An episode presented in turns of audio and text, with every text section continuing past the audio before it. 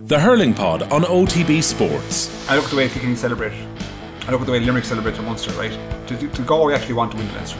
You know, or the treatment is just another game, a little stepping stone? That's a, that's a question I have. Subscribe to the GAA podcast feed on the OTB Sports app now.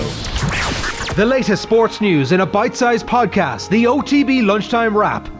Good afternoon, I'm Philip Egan, and welcome to the OTB Lunchtime Wrap for a look at today's sports news on Monday, the 13th of June. The GAA is due to confirm details of the All Ireland Senior Football quarter-finals later today. The draw was made earlier on. Kerry will play Mayo in a repeat of this year's league final, which Kerry won. Leinster champions Dublin have been paired with Cork. On the other side of the draw, Connacht champions Galway will face Armagh, and Ulster champions Derry will take on Clare. All four games will be played in two weeks' time. The Republic of Ireland squad will train in Poland this evening ahead of tomorrow's Nations League game with Ukraine. QPR defender Jimmy Dunne travelled to Łódź with Stephen Kenny's men after replacing the suspended Shane Duffy in the squad. John Egan will miss the game. Manchester City have confirmed the signing of Erling Haaland from Borussia Dortmund. The 21 year old Norwegian striker has agreed a five year deal with the Premier League champions. Haaland, who joins for a fee of 60 million euro, will follow in the footsteps of his father Alf Inge, who also played for City, and he told MCTV the reasons he chose City.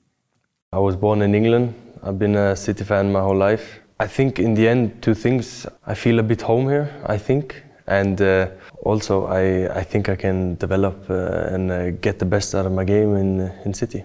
Uruguay international Darwin Nunez is set to undergo a medical with Liverpool later.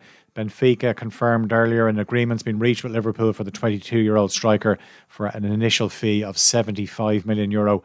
Wales captain Gareth Bale says he's plenty of options for his next move and will discuss the issue with his family. After leaving Real Madrid, the 32 year old needs a new club in order to keep fit for the World Cup later this year. Bale says it doesn't have to be in the top leagues, though.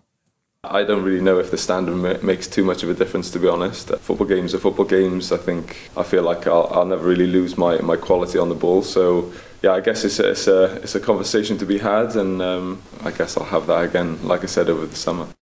Rory McIlroy is up to third in the latest Golf World rankings after his win at the Canadian Open last night. Shane Lowry is up one place to 24th. He finished in a share of 10th place.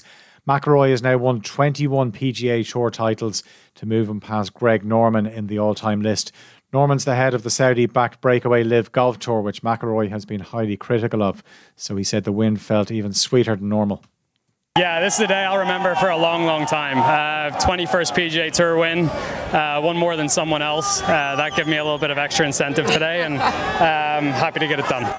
Coming up on tonight's Off the Ball Monday Night Rugby for a look back on the URC semi finals, as well as a preview of the Republic of Ireland and Ukraine on the football show. As always, you can tune into Newstalk from 7 o'clock or listen on the OTB Sports app. The latest sports news in a bite sized podcast, the OTB Lunchtime Wrap, available every weekday on the OTB Sports app.